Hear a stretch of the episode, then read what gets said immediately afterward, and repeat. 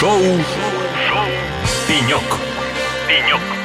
Сел и поболтал. Ну что ж, дорогие друзья, шоу «Пенек» на радио «Эхолосей». С вами я, Алексей Рудым. «Эхолосей», как вы помните, три дня вещает с Казань Digital Week, наш аквариум. Здесь, в сердце этого большой конференции, огромное количество участников, огромное количество экспонентов. И главное, большое количество очень интересных людей, чье мнение мы слышим в нашем эфире. И сейчас у нас на пеньке расположилась очаровательная, крайне, вы знаете, а, тяжело, когда а, женщина очаровательная и при этом очень умная, а это очень умная женщина, в чем вы сейчас убедитесь. Анна Кулашова, управляющий директор лаборатории Касперского в России и странах СНГ. Ань, привет. Да, привет. Спасибо, что позвали. На Спасибо, что прикольно. дошла до нас. Я вижу, каким спросом ты пользуешься на этом мероприятии. Тебя забрать просто практически невероятно. Да, все стоят в очереди, все хотят с тобой поговорить, все хотят с тобой о чем-нибудь договориться. Мы, кстати, не исключение. И это хорошо, это радует. Да, поэтому, ну, такая востребованность, она не может не радовать, э, и мы за тебя очень рады. Давай начнем с простого вопроса, то есть, как бы, как тебе, во-первых, Digital Week? Зачем вы здесь, да, что вы здесь для себя нашли или не нашли, может быть, чего-то, да, то есть, как бы, зачем вы сюда приходили вообще? Слушай, ну, хорошая история, на самом деле. Мы всегда возможность поговорить, возможность сказать, возможность тестировать гипотезы, да, мы сюда привезли много нового. С одной стороны, много мероприятий в этом году, прям много хороших, качественных. Что-то мы где-то частями показывали. Здесь скорее вот чуть более дружеская, что ли, обстановка, менее такая вот... Татарское гостеприимство. Чак-чак стайл. Да, чак-чак стайл. Мне вот нравится, да, эта история. И можно чуть более откровенно говорить о проблемах, о возможностях, да, и кто-то что-то из предыдущих уже вынес для себя, потестировали заказчики, сказали, фигню делаете, а здесь, ну, вроде даже и ничего чего. Ну, в общем, как так. То есть вы решили поэкспериментировать сами с собой? Ну, ну, не только сами с собой, потому что обратная связь в любых форматах. Ну, и еще раз, в хорошей обстановке всегда больше информации, понимаешь, да, что куда идешь, вообще туда ли. А ты обратил внимание, что в Татарстане, если посмотреть, да, вот во всех республиках, областях есть какие-то свои уникальные там народные промыслы, да, какие-то угощения там и так далее. В Татарстане, если посмотреть, то из известного всем, да, то есть как бы массе своей, это в основном сладости. Я еще и чпачмак Эчпачмак. Ну, ну Эчпачмак это вот это, это, это, вот, это, вот, это вот, для избранных. Любовь, Подожди, да. это для избранных, для тех, кто глубоко проник в татарскую культуру. А так, так ты ж КЛВ, то есть как бы уж куда слаще, да, то есть как бы чак-чак, сметанник этот, я забыл, как он называется. Вот, понимаешь, они, они, они сразу, то есть как бы они сразу обезоруживают, они сразу сладостями заходят, на сладком, в общем, все, выезжают. Да, да, и ты вот уже, липнет, да, липнет, липнет все, в общем, да. конечно, Тарасане все липнет. Хорошо, смотри, следующий вопрос. Мы его часто обсуждаем с э, специалистами в кибербезопасности, в, ну, вообще, тем, кто нас защищает. Если все сегодня говорят о том, что на страже вот наших интересов, да, на страже наших а, данных должен стоять искусственный интеллект. Только ленивые не говорят о том, что искусственный интеллект, мы, системы должны самообучаться, самозащищаться. При этом мало кто говорит о том, что вообще те, кто нападают, они же туда же, да, они говорят, мы должны самообучаться, мы должны искусственный интеллект и так далее. Тут, по сути, два вопроса. Первый. Вот на твой взгляд, кто сегодня вообще выигрывает? Те, кто нападают или те, кто защищаются? Да, у кого сегодня доминирующее положение, что называется? Второй вопрос. Битва искусственных интеллектов, да, они друг у друга обучаются. То есть фантасты это описывали как мир во всем мире в итоге, да, потому что если гонка превращается в полное там взаимообучение, взаимозаимствование, да, нет шанса ни у кого. И таким образом наступает мир во всем мире. Zero-sum game. Да, да, да. Вопрос. Ну что, мы верим фантастам или у тебя другой взгляд на предмет? Рассказывай. Слушай, давай начну с первого, да, это философский вопрос всегда, кто выигрывает, кто проигрывает, и здесь, наверное, с переменным успехом идет эта битва э, регулярно, да, и, ну, наверное, для защищающей стороны мы все-таки на защищающей. На стороне добра. Ну, да, по, по крайней мере, я не знаю, что думают про нас зловреды, но мы-то мы точно знаем, да, мы верим, что мы на стороне добра. Пока стоим, но тут главное не расслабляться, да, потому что пробития происходят очень много же, да, вот мы постоянно мониторим 50% э, и даже больше всех инцидентов и того, что происходит, это человеческий фактор. Да, и здесь, собственно... Люди не меняются, Люди да? не меняются в этом плане, да, нейронка, особенно если там моим сотрудникам приходит письмо как бы от меня, да, что вам повысили зарплату, вероятность Ответьте, того, что... пожалуйста. А вот слушай, а вот это классный уровень, вот это вот уже супер уровень. Поэтому здесь нужно понимать, да, нет хорошего ответа, да, вот самый главный ответ не расслабляться. Ни заказчикам, ни тем, кто действительно помогает заказчикам в этой ситуации выстаивать. События 22 года показали, что, в принципе, да, наша индустрия выстояла, хотя было всем, ну, очень непросто. Я думаю, что у всех был огромный момент неопределенности, да, то есть Это правда, бы... да. На той стороне тоже был большой фактор неопределенности. Ты думаешь, они, то, они, то, да, они они- тоже немножечко удивились? Да, не, не немножечко даже. Все, все как-то удивились, потом все собрались как-то в одном, в другом формате, да. То есть было то самый момент затишья, да, когда все стороны сказали, а что это? По крайней мере, там, да, по мошенничеству с кредитными картами так точно, да, вот там прям резкий был. смотри, мы уникальная страна, мы вылечили весь мир от пандемии, и мы ну, научились останавливать кибермошенничество. На какое-то, да, Да, мгновение. Шокировали даже их. Хорошо. Кто сильнее, кто слабее, в общем, разобрались, в твоем понимании. Что с точки зрения вот этих гонки искусственных интеллектов? Слушай, ну это мое любимое философское, да. Вот, вот, вот тут Нашли, э, нащупали, наконец-то. Нащупали, да. Это же алгоритмы, да, в общем-то. И да, и да. Давай, давай расскажу историю э, занятную. Некоторое время назад в МГУ был волшебный эксперимент. Они, может, и продолжают, но просто в, в той части Касперский тоже за этим стоял. Значит, идея, она есть. Две команды шахматных играют, да, через компьютер. Но алгоритмы, то есть там команды на том конце. И Мгм. они меняют алгоритмы и друг у друга выигрывают, пытаются. То есть, с одной стороны, это компьютерные программы, Мгм. которые шахматы с одной стороны, компьютер с другой. Но алгоритмы пишут по ходу, переписывают и определяют, как дальше э, будет работать команды, которые за этим стоят. Вот это что? Все-таки, да, там где-то человек с нестандартными ходами, непросчитываемый. Это первое. Ну, как они не просчитаны, они конечные.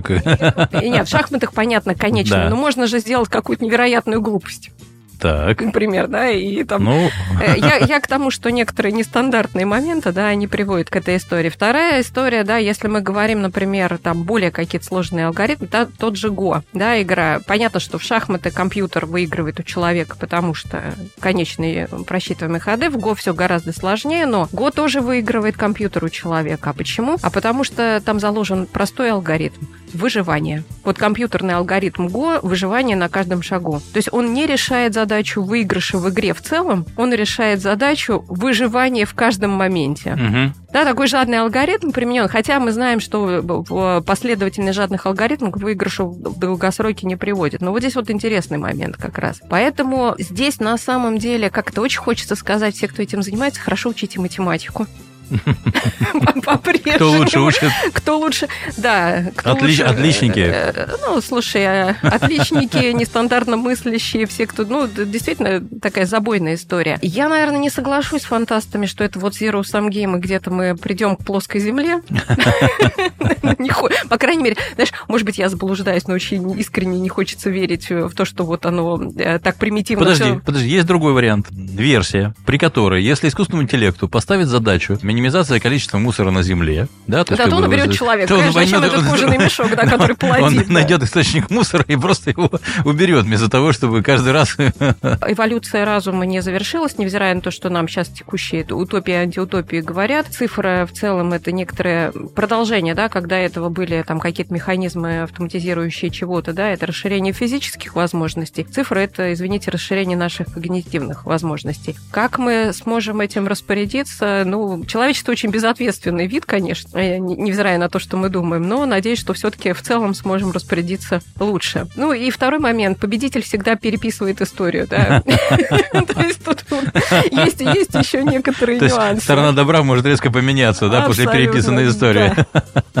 Слушай, а вот интересный вопрос, вот пришел мне в голову. Смотри, мотивация, да, то есть как бы, смотри, от стороны плохишей, да, то у них же мотивация, ну, финансовая, как минимум, Конечно, сильнее. Конечно. То есть там доля каждого сильно выше, чем хорошим парням, которые вот там у нас он прямо на вытянутой руке, он соседний стенд, да, там сидят, отбивают атаки, да. Но они-то заработают, в общем, в целом за зарплату, пускай большую, но зарплату. А здесь, представляешь, какая мотивация? Сразу зашел, взял, ушел. Как вот с этим быть? Как вот с этим, как вы сказать, как вот с этим живете? То есть как вы привлекаете на работу лучших сотрудников? Ну, на самом деле, не хлебом единым. Так, то есть у вас какие-то есть э, нефинансовые мотиваторы? Э, Слушай, ну, решать нестандартные задачи – это хороший нефинансовый мотиватор, особенно для людей там определенного склада. Это, это правда. Понятно, что деньги важно. Как раз, может быть, это та граница, которая отделяет плохишей от тех, кто на другой стороне. Я не берусь, да, это только что пришла мне в голову эта волшебная мысль, поэтому я ее не до конца додумала. Как мне вопрос пришел в голову, знаешь, все хорошо, да, живой да, диалог. живой диалог. Вот, но кажется, что я бы потестировала эту гипотезу, что, может быть, граница проходит там, и это, кстати, будет объяснять, почему плохишей больше, чем тех, кто на светлой стороне.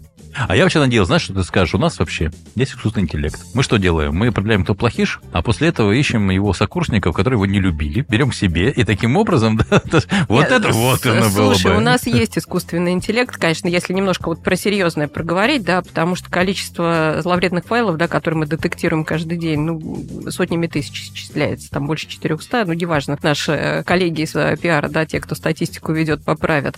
Ну, то есть руками это разобрать, понятно, невозможно, да, поэтому, да, искусственный интеллект, да, это не вот э, не нейросети, Ну сразу да, понятно. скажу, да, это нормальный кондовый машин То есть ленинг, это пока такой ансамбли, да, там достаточно нормальные такие алгоритмы обучения. базовый интеллект, в общем. ну, слушай, нормальный базовый интеллект. Э, Опять же, если про нейросети говорим, они... Ну, одно дело, когда сейчас вот эти всякие, всякие чаты GPT и прочее, оно тестирует на ресурсе своем, да, мы Мгм. не, не платим за то электричество, которое они платят, а так-то это ресурсоемко вполне себе, да. А, Понятно, что развивается, накапливаются данные и прочее, прочее, прочее, но вообще пока использование нейросетей, ну, процента 2 дает.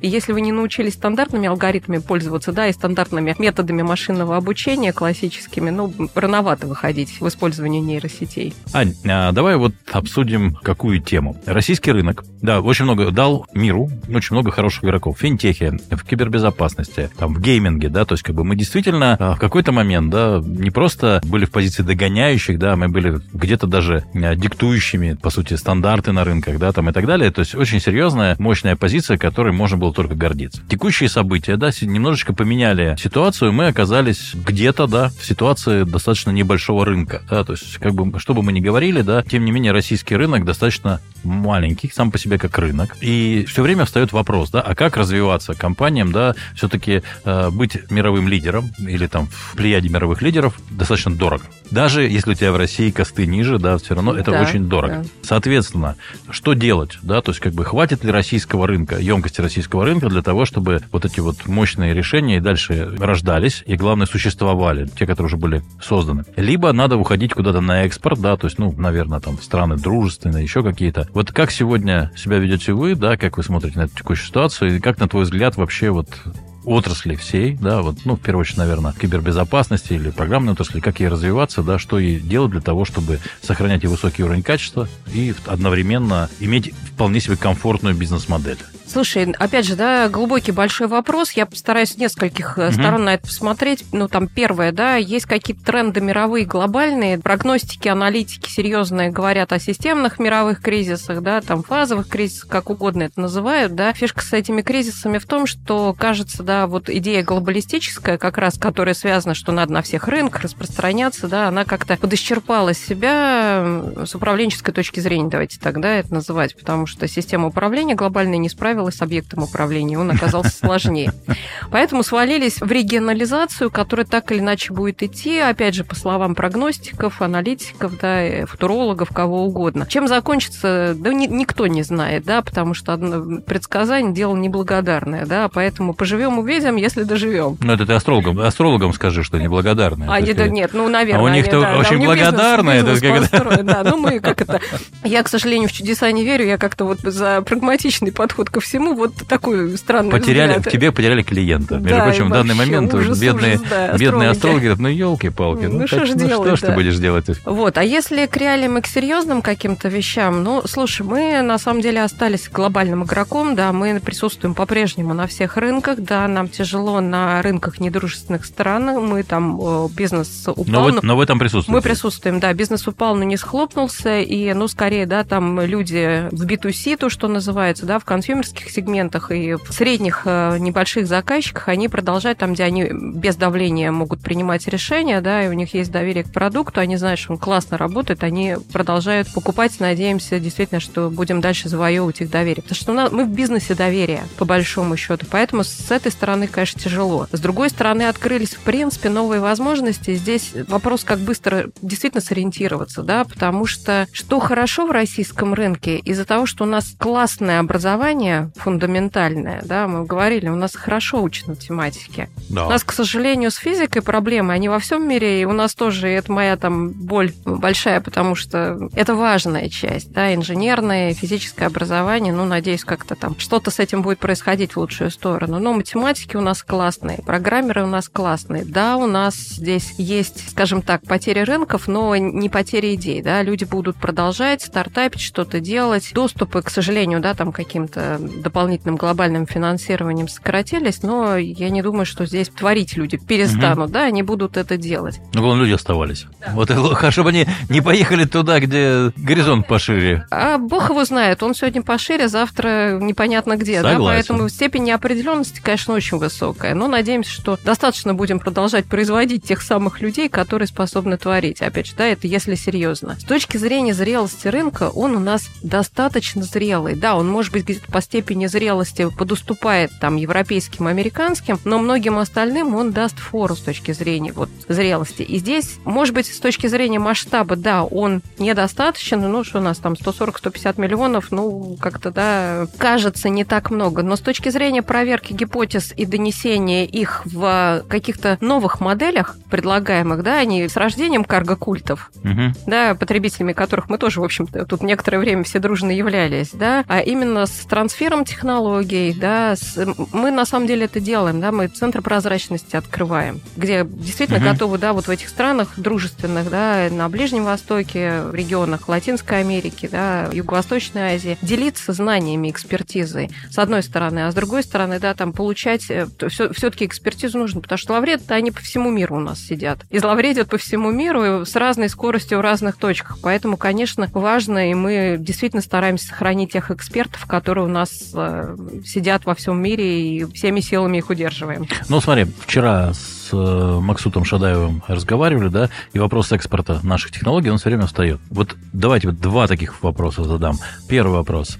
Надо ли оставаться что называется, российской компанией, двигаясь на зарубежных рынках, да, или все-таки мы должны там создавать какие-то компании, хотя бы визуально не, какой-то, не соприкасающиеся с э, российскими, да, для того, чтобы было проще там как-то развиваться, особенно в критических сферах. Хотя вот ты же говоришь о том, что вы работаете на даже недружестве. Это первый вопрос, да. А второй вопрос, какие методы, на твой взгляд, да, вот все-таки в России много компаний, ну, вы а, один из лидеров рынка, да, у вас уже сложившаяся репутация, все остальные будут выходить сегодня, да, в совсем другой ситуации, ситуации с не такими продуктами, не с такой известностью, такой поддержкой. Вот на твой взгляд, как бы государство должно вот или, или не должно вообще в этом поучаствовать, что-то поделать? Вот как, как бы ты видела? Слушай, не знаю насчет государства, может быть, да, там облегчение каких-то эм, налоговых вещей для выхода, да, там есть многие вот такие моменты тонкие, да, они, они непростые, да, потому что и государство здесь непросто. Если говорить про бизнес и коммерцию, при выходе на другие рынки, там все-таки, да, свои сложившиеся системы есть. Там есть партнерские банковские экосистемы. Опять же, да, вот